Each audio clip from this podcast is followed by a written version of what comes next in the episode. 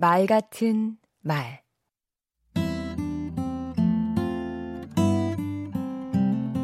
안녕하세요. 강원국입니다. 잔소리 듣기 싫으시죠? 오죽하면 잔소리꾼이라고 지칭하겠습니까? 그런데 잔소리는 왜 듣기 싫은 걸까요? 어떤 게 잔소리죠? 쓸데없는 참견, 부질없는 소리란 뜻이 있는 것 같습니다.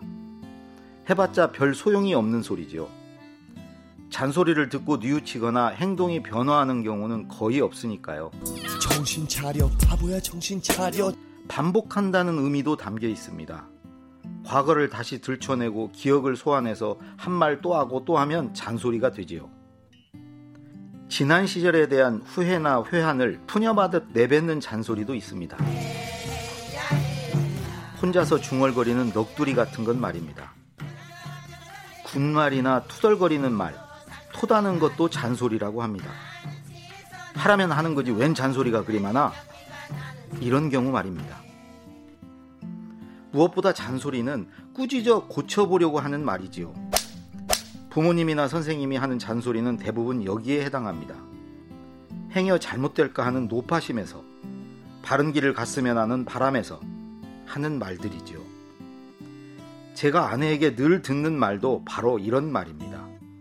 나 잘 되려고 그래? 다 당신 잘 되라고 하는 소리야. 그래 안 그래? 이처럼 잔소리의 의미는 상황에 따라 다릅니다. 하지만 모든 경우에 공통적으로 적용되는 게 있습니다. 귀담아 듣지 않게 되는 말이라는 점입니다. 아무리 간절한 마음을 담아서 말해도 듣는 사람이 잔소리로 느끼면 효과가 없지요. 공자는 세 가지 말을 조심하라고 했습니다. 해야 할 말이 아닌데 말을 하는 실언을 조심하고 속과 다른 말을 하는 교언을 삼가며 말을 해야 할 상황이 아닌데 입을 여는 최언을 경계하라고 했습니다. 공자가 말한 최언이 잔소리에 해당하겠지요. 가정이건 직장이건 잔소리만 안 해도 말로 인한 욕은 덜 먹을 수 있습니다. 그런데 가끔은 궁금해집니다. 내가 흘려들었던 잔소리들이 정말 다 잔소리이기만 했을까? 강원국의 말 같은 말이었습니다.